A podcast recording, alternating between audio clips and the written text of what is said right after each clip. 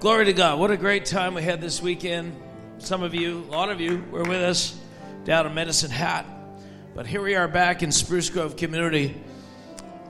But you know, the aroma of the presence of the Lord, it lingers on you when you've been a place. It's like going into a, a smokehouse or something. You come out of there and you still smell like smoke.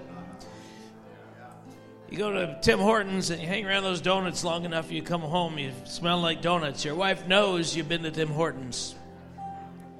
Well, we've been somewhere. We've been we've been in the place in the spirit worshiping God. It was glorious.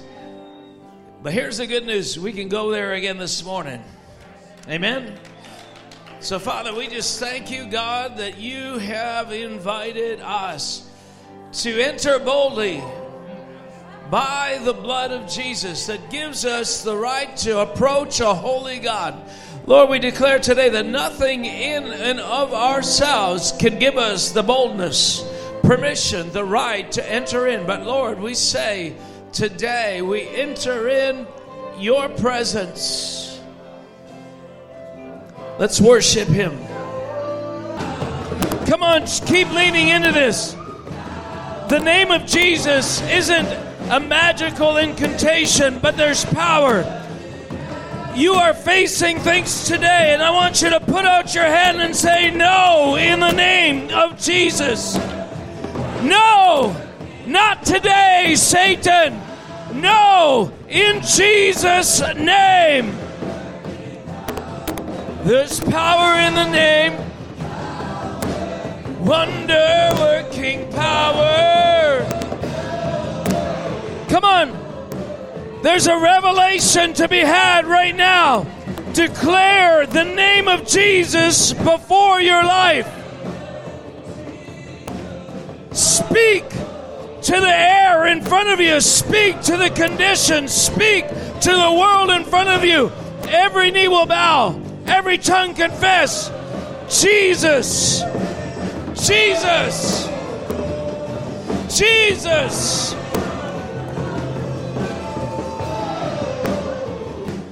Fond of deliverance, they went and they tried to command in the name of Jesus. The problem is, all they had was the words, they had no revelation of the magnitude of His glory. What makes the name of Jesus effective in our mouths is not just the syllables. it's the magnitude of the revelation of his glory and and the belief that the world around us will respond to that glory. That when we say the name of Jesus, we're not just spouting religious rhetoric, but we are releasing the scepter of his kingdom. If we believe, if we understand, if to the degree we have a revelation, we're not just going, doing ritualistic things, we're extending the scepter of His kingdom.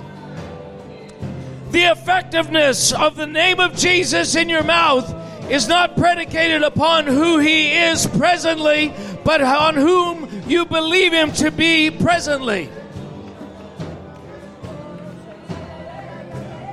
Your faith matters.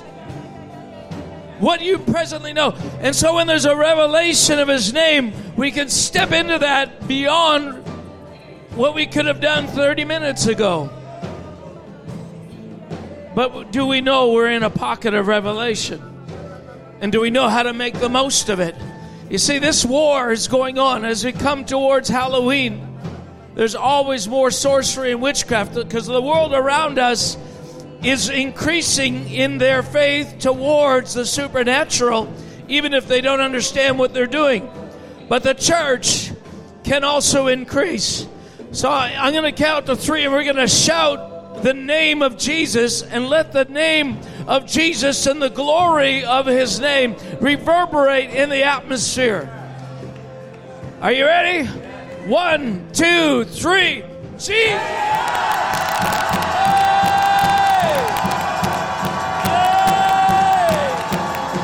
Now we're going to shift right now, and we're going to go. Uh, I have a message, I have a word, and then we're going to come back with the worship team at the end and close this morning. Hallelujah. Praise the Lord. Father, uh, we, as we approach you today, Lord, we ask that you would advance, Father, that you would advance, Lord, your revelation in our lives. Hallelujah. I want you to just pause there. Think about that. Think about how much you don't know. Think about the mysterious things. Think about the four beasts before the throne day and night. Think about uh, all of the mystical aspects of the kingdom that we do not understand, the seven spirits of God. We talk about the Holy Spirit, but it says the seven spirits of God. They burn like lamps before the throne. Father, we don't understand. We don't know. What are the watchers? Lord, what does it mean to be an archangel? How is an archangel different from a seraphim and a cherubim? What is their function? God, reveal to us more today, we pray in Jesus' name. You know, one of the great problems that we have is once we've gotten into the community that is the church and we've been around church for a while and we can fit in a service and not feel awkward, you know, we, we start to think, oh, I'm getting the hang of this. I'm getting to know how this works. But it's kind of like technology, right? You know, Years ago, that older generation, we got into email and the www, the World Wide Web, and we thought we are with it. We got, but then you know it just morphed into this, and then the next thing, and the next thing, and the next thing, and before long, we're like, eh, I need a 15 year old to do some things for me. The progression of spiritual revelation is greater than the progression of natural revelation the knowledge, the things that can be known of God, are way beyond the things that can be known about the creation that He created with His words. Right? The Creator is greater than the creation, infinitely more sophisticated and complex, with systems that are native to who He is beyond our comprehension. And uh, so we, not, we have to become acclimatized to the idea that learning, growing, increased revelation should never stop. And when you get to the point where you think, you know, I, I, got, I got a handle on this, you will be left behind. You, you will be that older person that you, you scoffed at when you were in your 20s, thinking, what, you can't even check your email, it's so simple. TikTok, yeah. Did you say that? Did, were you watching the feed? Parts of it. Did you watch the TikTok part? You hear that, guys? Those of you that were there, those words constituted a significant part of our day yesterday, I think it was. Prophetically, a word came out, and the band began to sing TikTok. Isn't that powerful? He wasn't there, but he just he caught the nuance of revelation. This is what this is what we were talking about yesterday about moving into something. And uh, anyway, wow, praise God. Spirit of revelation in the room.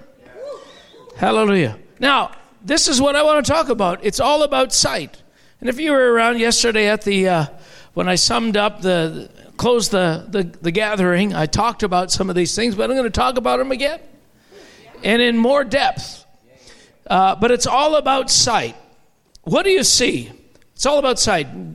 Di often launches into that prophetic refrain Do you see what I see? Because this is this is the desire of heaven.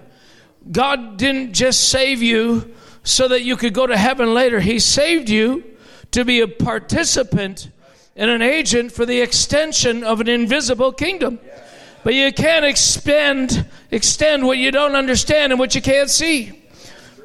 You can't go beyond what you see and what you presently understand. So there's a constant invitation to step into the unknown.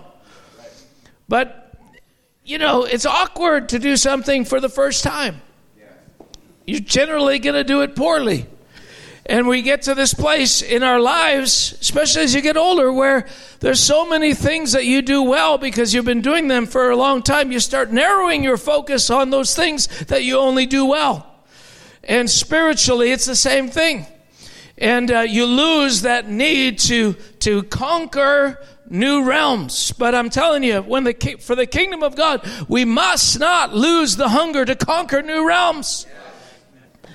Now, there's I and I've said this before, but you know, we don't understand Revelation. See, uh, uh, we we think we think when God is revealing something, it cannot but be seen. Listen.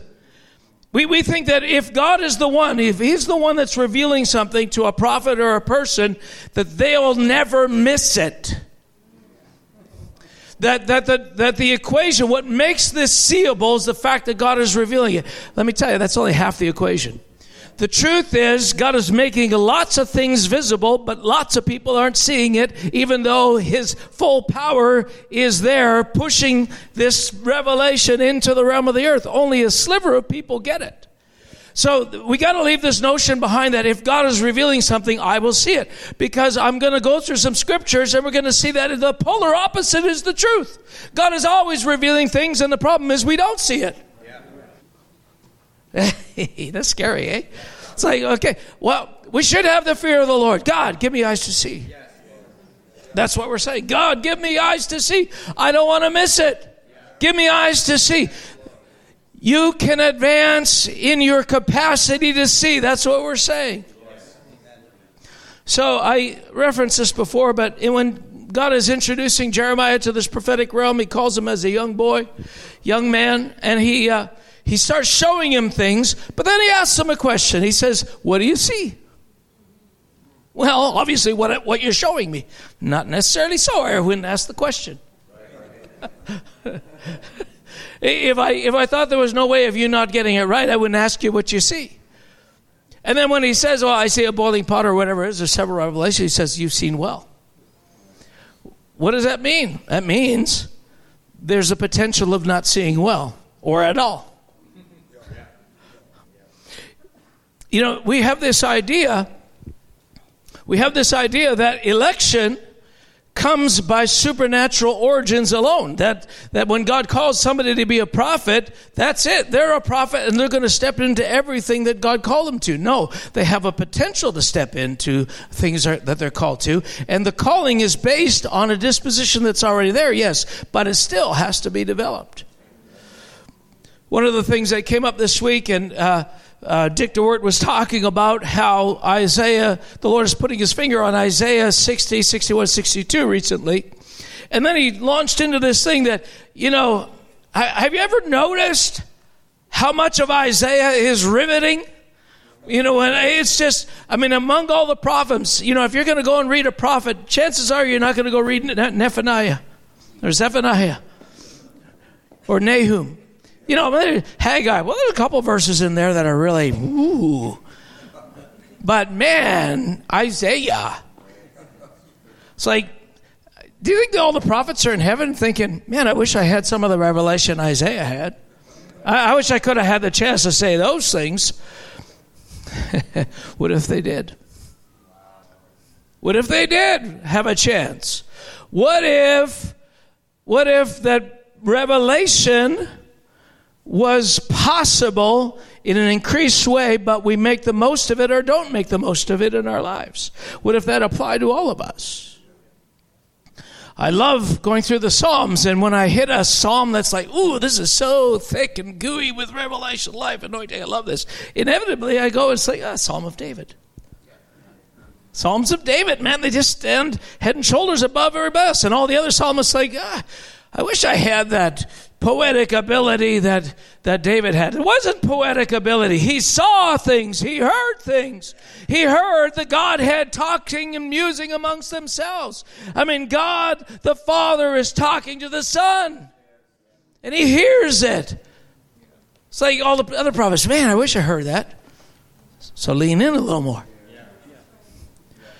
My point is this. This is this is my premise this morning. There's more to be seen, there's more to be heard, and it's not just appointed for a small cross section of people.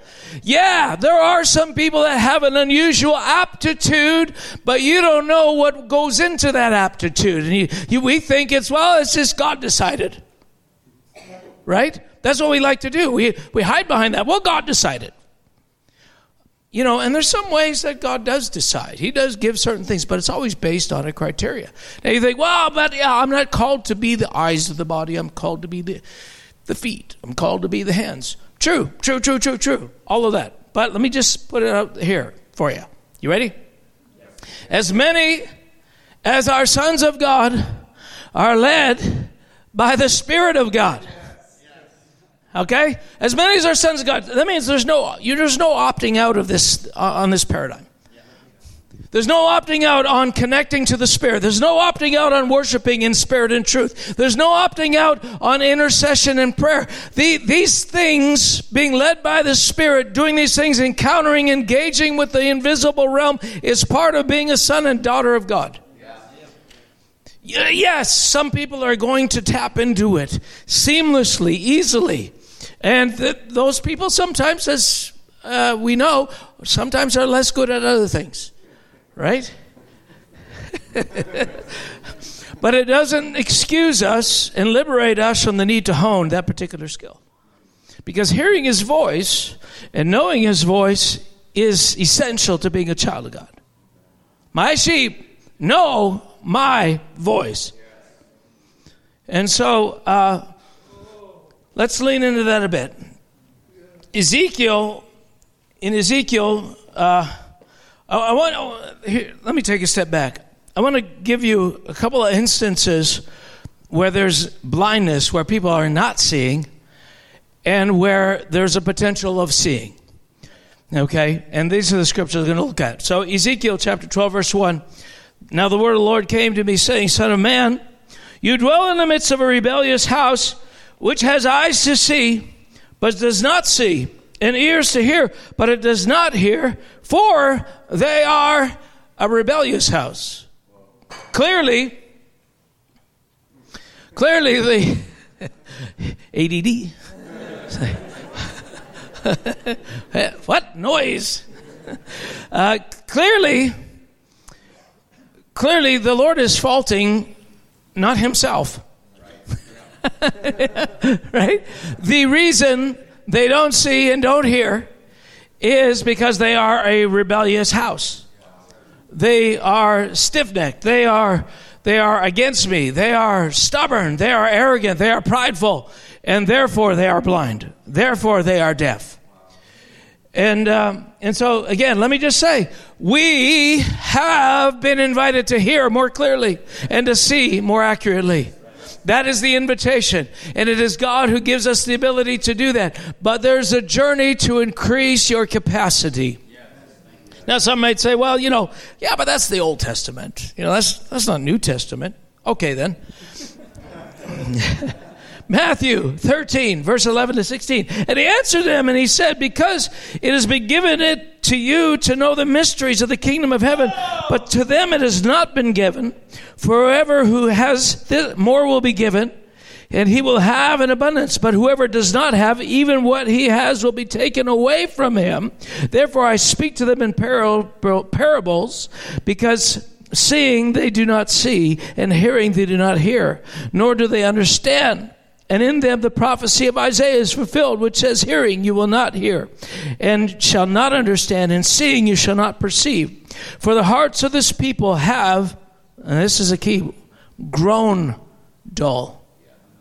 Grown dull. That's an evolution. That's a change. That's a transition. That is a shift from a place of hearing to a place of not hearing, from a place of seeing to not seeing. This is not automatically foisted you upon, upon you for God, from God. This is the result of your condition, the result of our choices.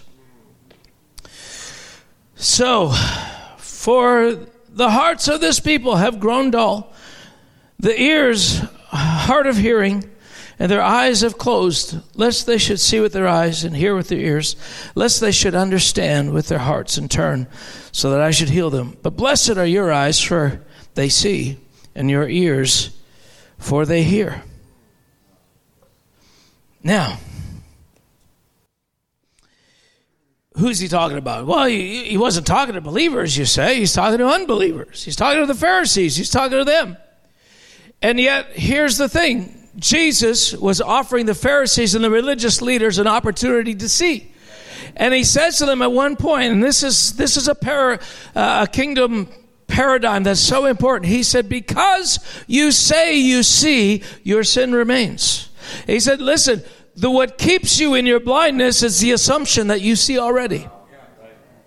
You believe with all of your being that you see already more than anybody else. The, the, the, Pharisees of that day were the, were the spiritual equivalent of Sheldon in Big Bang Theory. He, he, says, he says to his friends, he says, Don't you think if I was wrong, I would know it? In other words, I see so thoroughly and so completely, I would know if I was ever wrong. the arrogance of that. So what the, what the Lord is saying is you are locked into not seeing and not hearing, not because there isn't more available for you, but you're clinging on to your blindness in pride. In other words, if you would humble yourself and begin to believe that maybe others around you see more and that you have a potential of seeing more, you will see more. That's the promise. Well, again, you know, we say, well, you know, he's saying this to hard hearted, rebellious New Testament unbelievers. Okay, then. Turn to Hebrews chapter 5, verse 11 to 14. In here, the writer of Hebrews is rebuking the, the Hebrews because of their backsliddenness. So they, they have, they're stepping back and uh, and so he says, listen, he's writing to them. He said, I'd like to talk to you about really powerful, wonderful things like the priesthood of Melchizedek. Great stuff there, great revelation, great insight. He said, but I can't talk to you about that. I just can't do it. You because you're too you're too dull. I remember that story. It was so funny because uh, it's always great when you see great men of God who are dull. You know what I mean? It gives you a sense of okay, well, if he's not perfect, I don't have to be perfect. But I remember the, hearing the story of uh, Mike Bickle. Uh, uh, anybody heard this story before? Bob Jones was sent to Mike Bickle. This was before the IHOP had started and all this, and he, he was sent as a prophet. Mike Bickle didn't even think he was a prophet. He thought he was a lunatic. I mean, he just thought he was absolutely bozo because nothing in his Christian framework at that time prepared him for this character that was Bob Jones.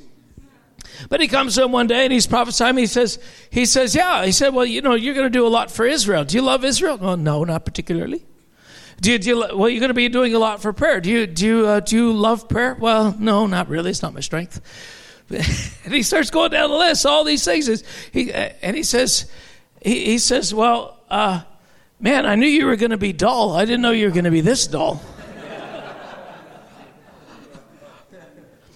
But he gave him some amazing prophetic words about what was going to happen 10, 15, 25, 35 years later. And, and one of the prophecies, and you probably have all heard this, says, I see, I see Chinese people standing in, uh, in rice fields watching you on unplugged TVs. Right? What, what is unplugged TVs? Well, they didn't have iPhones back then. They didn't have anything of that nature. So Bob Jones is like the prophet saying, wheels within wheels. Well, what is that? We would probably have a different description if we saw what Ezekiel saw. We would use something else in our world today that better represents wheel within wheel. But he didn't know it was a TV kind of thing with a screen, but he didn't know what it was because there was none around. But again, you know, here you got this New Testament apostle, this guy who's going to is called to shape the earth, and he was dull. What am I saying that for? It's saying so that you don't have to feel bad. you don't have to feel bad. You don't have to defend your integrity. You don't have to be offended. How dare you suggest that I don't see well? We all see in part. We all understand in part. And part of getting more is realizing you are limited. So here's what I'm say sight is progressive for us. All right? Sight is progressive.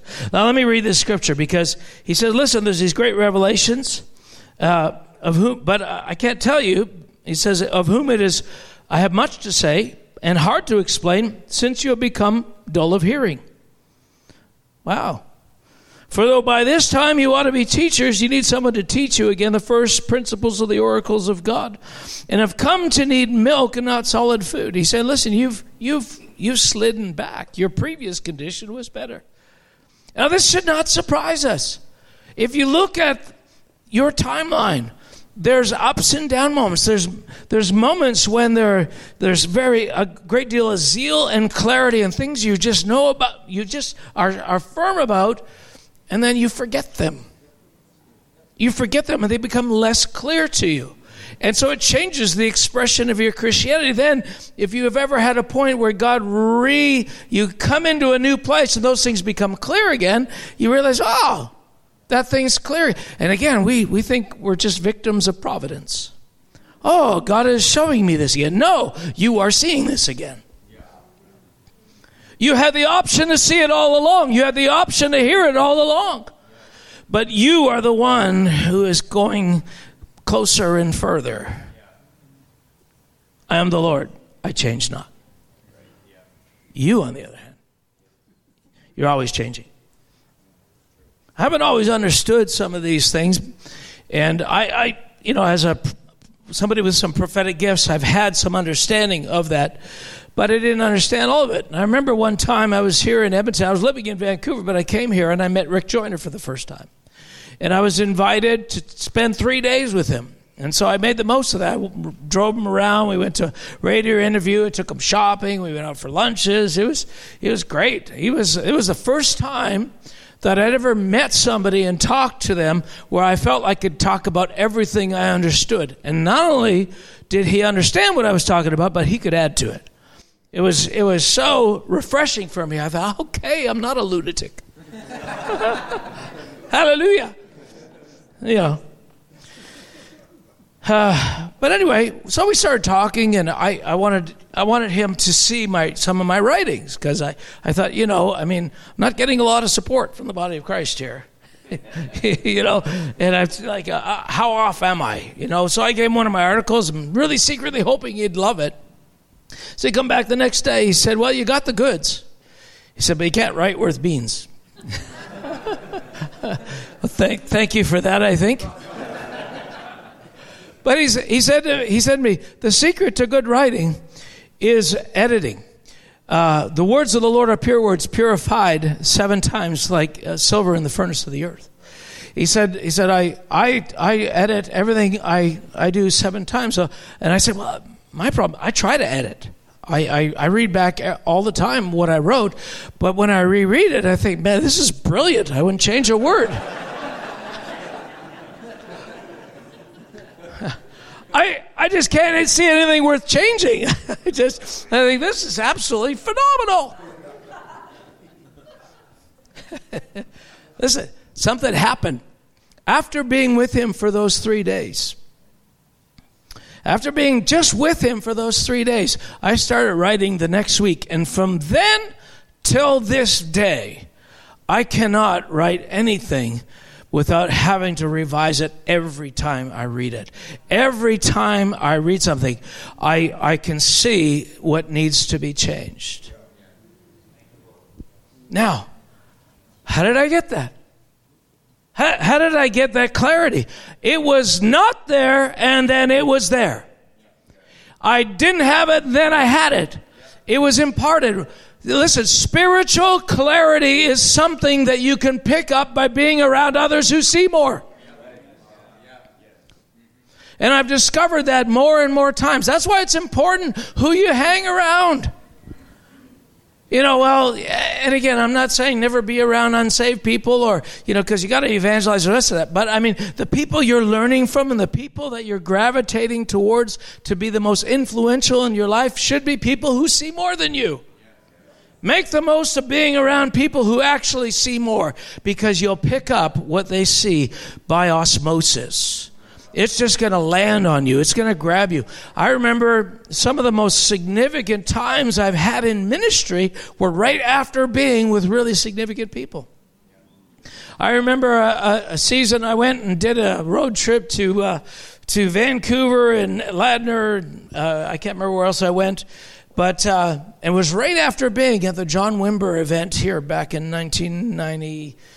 1994 or something like that. Uh, the the holiness to the Lord, and everything, all of my gifts surged. I mean, I, I saw, I went into things that I'd never gone, gone into before. I saw things with a clarity I have never seen. And it was just by being in that guy's meetings. Ah. You know, the enemy's trying to steal something from us. And I, even as I'm talking about this, I'm feeling the warfare over this because the enemy is trying to, to, to I mean, he, the Lord is trying to get us to be conscious of the results we're having as the church, but the enemy is trying to use that added emphasis to say, you going to meetings is not important. And we have a problem today in the church where we just have this idea that, that being at a meeting, well, you know, I already know most of what I know. It's just occasionally good to go to church just to, just to, you know, see if I'm missing something. I don't know what the motivation is, but we become very lackadaisical about the gathering of the church, of being together. I'm telling you, when a fire is burning in a room and we get closer to those coals, we will ignite more. And I can tell you for sure, all backsliding is preceded by a diminishing appetite for being together with the body. Always, always, always. So watch out for that. Now, you know, in the Old Testament, how are we doing for time? We're doing good. In the Old Testament, there were times when, when, uh, and you you see this where even Saul, who was not amongst the prophets, he happened to be in the company of the school of prophets. You remember what happened? Happened, I think, at least twice, right? And he suddenly he's with the prophets. He's not a prophet. He's never prophesied before, but he gets around the prophets and boom, he gets swept up into the anointing that's there and he starts to prophesy and the people start it's all among the prophets. What is that? That's impartation. That's that's stepping into the a clarity that somebody else has, and they have it in such abundance, it's spilling out all around them. And if you just get near to them, you step into the cloud of their visibility. That would be great, right? But, you know, if we feel like we see better than everybody else already, we have no need to get around others who see more. I, I'm telling you, this is a problem. It's a big problem, and I see it over and over. And it be, especially becomes a problem when you start to become functional in ministry. Some of the people that get stuck the quickest are the ones that start to become able to do a couple of things ministry wise. As soon as you start to get into that sense that, oh, uh, when I pray for people, something happens, and I've been prophesying and I got asked to preach, all of a sudden you stop trying to be around people who have more than you because now it's time for me to build my thing. Well, build your thing by being around people who have more. Yes, yes. That's how it actually works.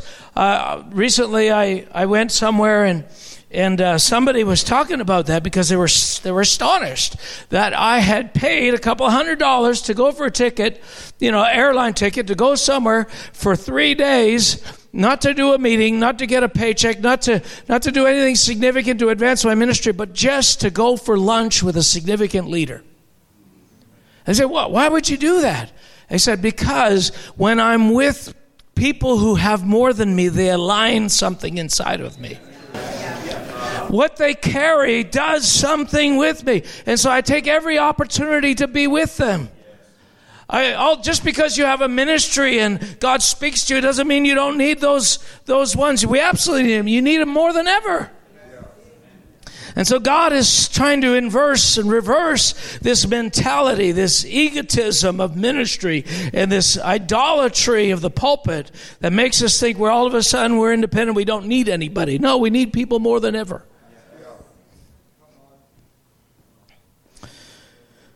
So God wants to give us more.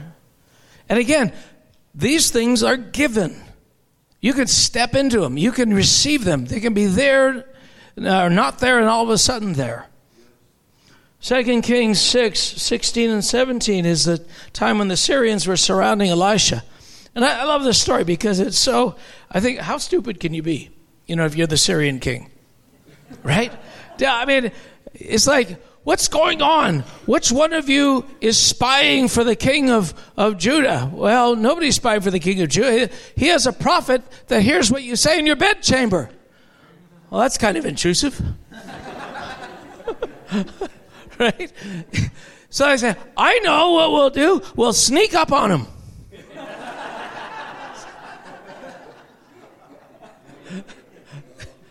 yeah, that'll work.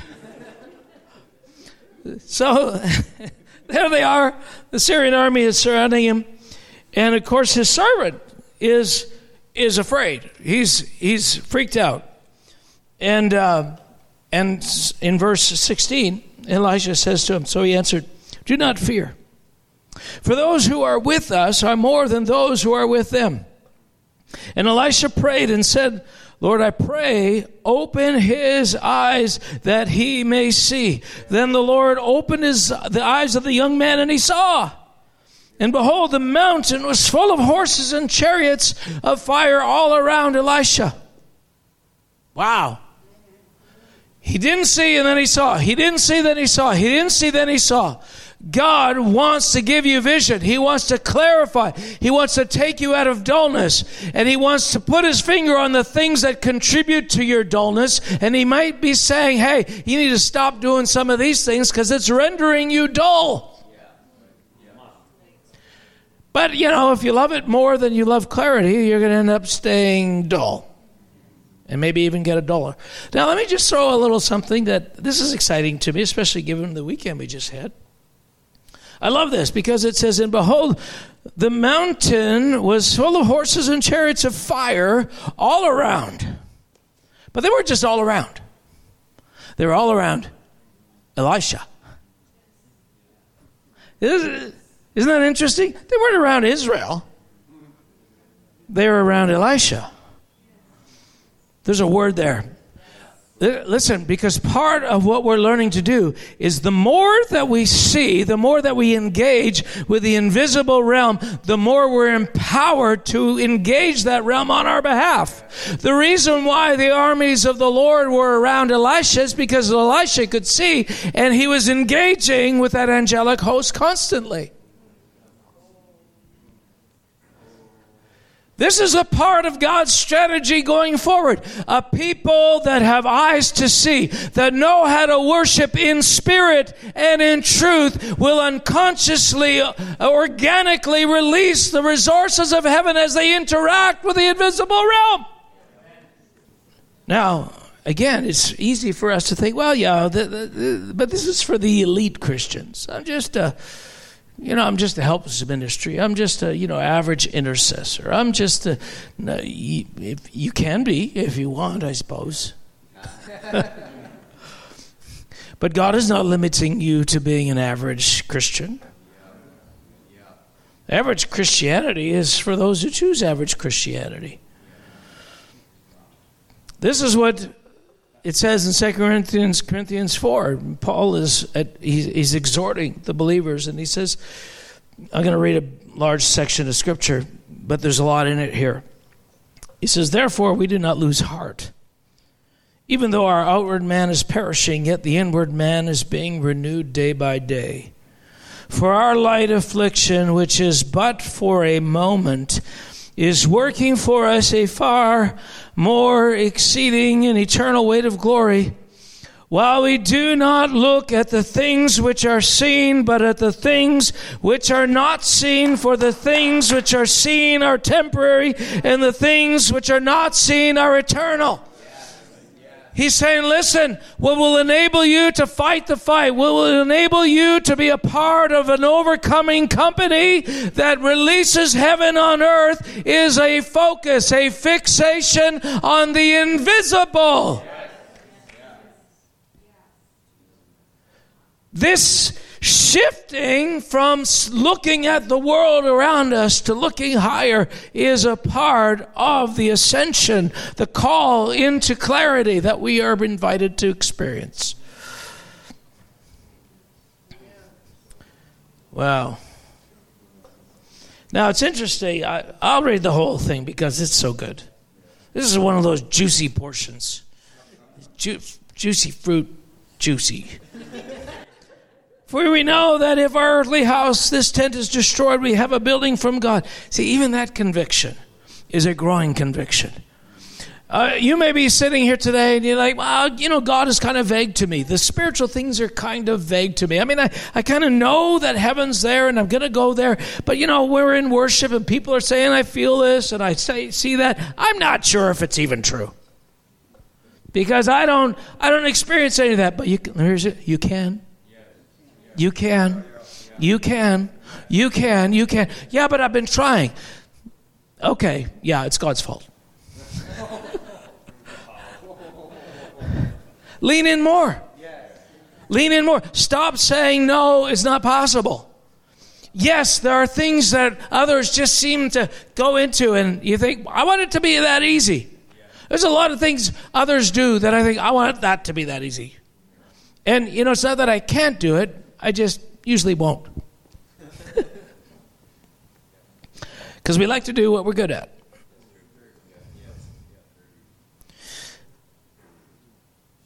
For in this we groan, earnestly desiring to be clothed with our habitation, which is from heaven. If indeed, having been clothed, we shall not be found naked. For we who are in this tent groan. Who is in this tent? Anybody in a tent? What's he talking about? What's he talking about, Brian? He's talking about your body, this tent. He said, listen, there's another habitation in the internal, but he says, in, there's something inside us that's groaning to be there. I just said this on the weekend I, to all the leaders there. I said, I said, how many of you groan? About half the room put up their hands. I said, no, no, no. We all groan.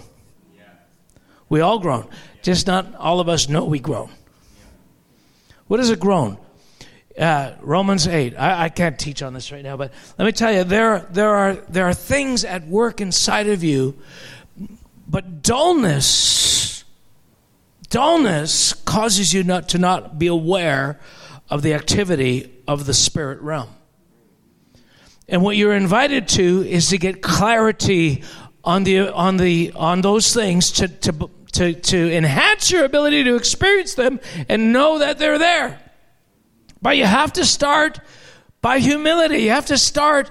Maybe some of us, it's like we're, we're as bad as the Pharisees. And Jesus said, because you say you see your, your sin remains. What he's saying is, listen, if you stop believing that you see everything, if you stop believing that what others are saying the experience is probably fake, they're exaggerating. Oh, well, they're, they're, they're dramatic people. If you stop assigning falsity to everything that is happening that's beyond you, that's the gate. That's the gate right there. I know it's scary because you're like, yeah, I feel so unqualified. Welcome to the club. Welcome to the club. I get around people and I think, man, I got nothing. I'm serious about that. I there, there, are people that I get to walk with from time to time, and I think, man, they see so much. It's amazing. I remember we were in meetings, and uh, time and time again. Uh, spiritual leaders that I was walking with, they would come up with revelation. They, we'd be in a room, and I can, you know, we are actually advancing as we're praying, and we're seeking the Lord, and uh, and I'm starting to get something. It's like, oh, I'm starting, I start, I'm starting to get a little bit of clarity. I think, I think I see a leg. or something vague like that, you know, something very non-specific. And all of a sudden, the leader of this meeting, he starts giving this panoramic sense of what God is doing in the meeting and, and where we're going. And I thought, oh, I, I, I see my little one puzzle piece in the midst of the hundred he just shared. And I know I'd like to see like that. Man, he saw so quickly. How did, how did, how do you do that? How do you do that? It's not just by accident. You can have that. You can have that. You can have that. You can have that. You can have that. Now, we're not all going to be Bob Joneses, but you can have way more than you have. That the mean level, what it means to be a seeing Christian, is changing generation after generation. And what you presently see right now as an average Christian is a hundred times greater than the generation that was alive a hundred years ago you intuitively experience way, way, way more than any other generation of the church. It's just as compared to the people that are on the forefront of seeing and hearing that you feel like you don't. But you see a lot, you hear a lot. I'm going to turn because because there's a very clear and obvious way forward. If if the servant of Elisha was not seeing and the Lord granted him the ability to see.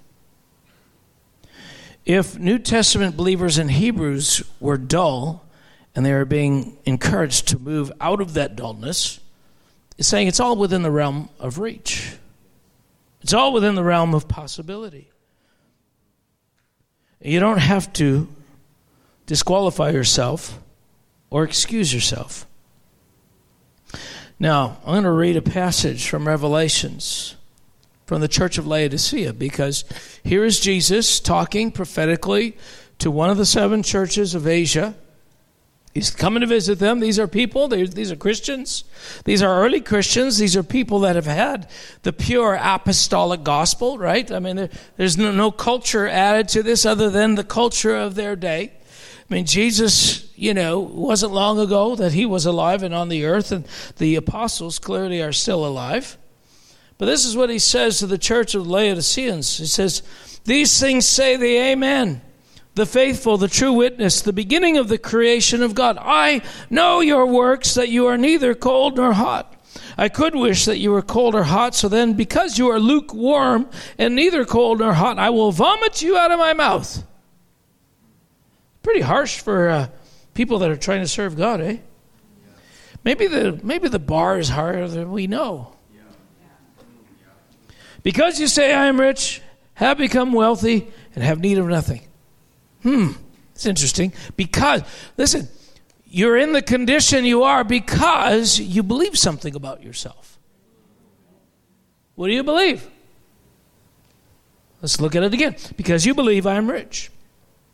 I become wealthy and have need of nothing. Do not know that you are wretched, miserable, poor, blind, and naked. That's quite a contrast. right? How can you be all those things and think you're the polar opposite? Listen, welcome to the modern world. Welcome to the modern world. This is the reality. When you look at the compartmentalization of the church, you have people who, who churches, streams that came out of revival at one point and still hold the belief systems of that revival. Ergo, they believe that they are in, still in the midst of that revival. Only, you know, maybe not quite as much as we were experiencing 100 years ago, but we're still that. No, you're not. I mean, this is this is not even you know a hundred years. This is like a handful of years. I don't even know how long it was exactly, but John is still alive. And here's a church that was on the cutting edge, experiencing revival, the glory of God, the apostolic gospel, signs, wonders, and miracles. And Jesus is saying to them, You're not what you think you are. And we get offended when somebody tells us that today. Good grief. I would not be shocked. Uh, we should not be shocked. Yeah. Right? Yeah. Yes. Now we, we like to think, well, others are more blind than us. And, and that may be, but, you know, the guy who has 2060 vision might be you know, vaunting himself or exalting himself over the guy who's completely blind, but he still has 20/60 vision. I mean, he's got Mr. Magoo glasses.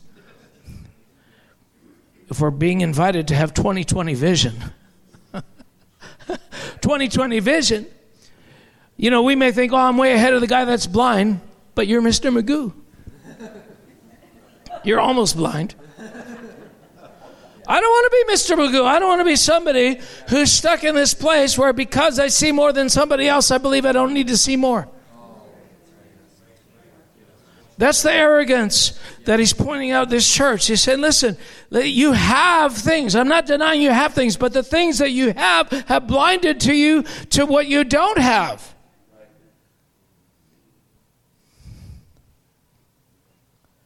And what does Jesus say to them? What's the solution here? Yeah, this, this is a problem, clearly. I counsel you to buy from me gold refined in the fire, that you may be rich, and white garments, that you may be clothed, that the shame of your nakedness may not be revealed, and anoint your eyes with eye salve, that you may see. What is he inviting? He's saying, Christians, You've grown dull, you don't see, you can't hear clearly. It's not just the plight of the unsaved, it's not just rebellious Israel, it is the human condition. That we are moving along an axiom of clarity and we're getting more clear and less clear depending on the attitudes of our heart and what we're willing to dispose, you know, to, to orient around and what we're willing to do or not do concerning our spiritual lives. But God is saying, listen, if you only knew the vision that you could have, if you only knew the clarity that you could have, if you only knew how much I want you to interact with the kingdom of heaven, if only you knew, understood what was available to you, you would give everything.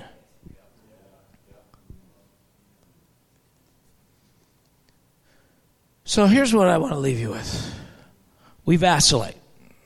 We have moments of greater clarity and less clarity. And that, that's going to happen. Life is like that. You know, you start getting married and having six kids, you know, less time, three more. that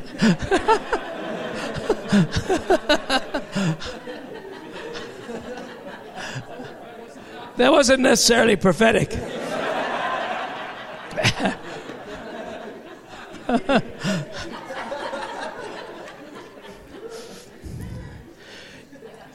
you know, life, this present life, this natural life does detract from our ability to give ourselves. And we, you know, you're going to a job, you're working alongside unsanctified people, you're, you're around cursing and ungodliness constantly. It will wear on you, it will diminish your ability to see more clearly.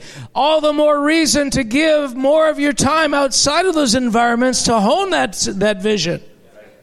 All the more reason to get around people who go deeper. All the more reason to humble ourselves and say, God, I want to, I want to get more sight. I want to give myself to what can, uh, I want eye salve. I want to be desperate. I want to see. I want to hear. God, I want your kingdom to come on earth as it is in heaven. That is what's available for all of us. More of that if we want it. So, in the words of uh, Kurt Friesen, I think I've made my point. I was talking to Kurt. I said, Kurt, you should get a cell phone. You're very hard to get a hold of. He says, Yeah, it might be time. I think I've made my point. I thought that was so funny. Hallelujah.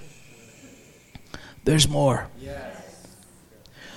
There's never, we, we, as finite people serving an infinite God, at no given point is there less.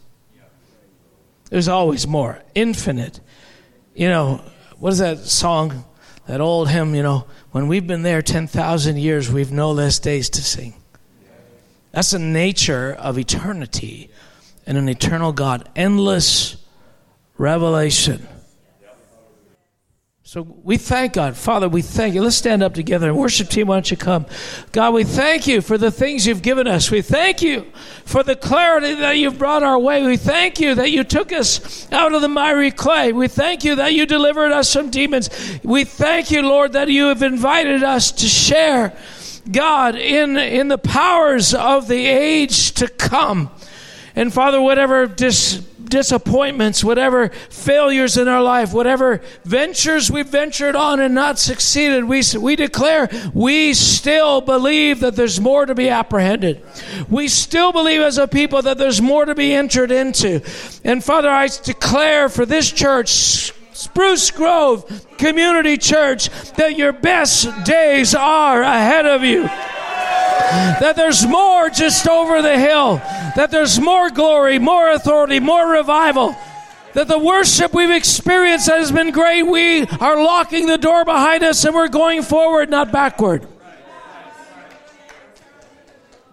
Hallelujah. I heard a speaker a couple weeks ago say this. He said, We must become spiritual, not to survive but to expand the kingdom of heaven. And so, as the body of Christ, this is the most important thing that we make sure that we are spiritual beings and we are drawing close to our King. So, Father, I pray that as we leave today, that at the forefront of everything that we would desire to do would be to honor you, to invite you into our life, into our journey that we would learn to put aside those things that get in the way. And Father, that we would truly become a spiritual being. So, Lord, we honor you in the name of Jesus Christ. Can we say amen?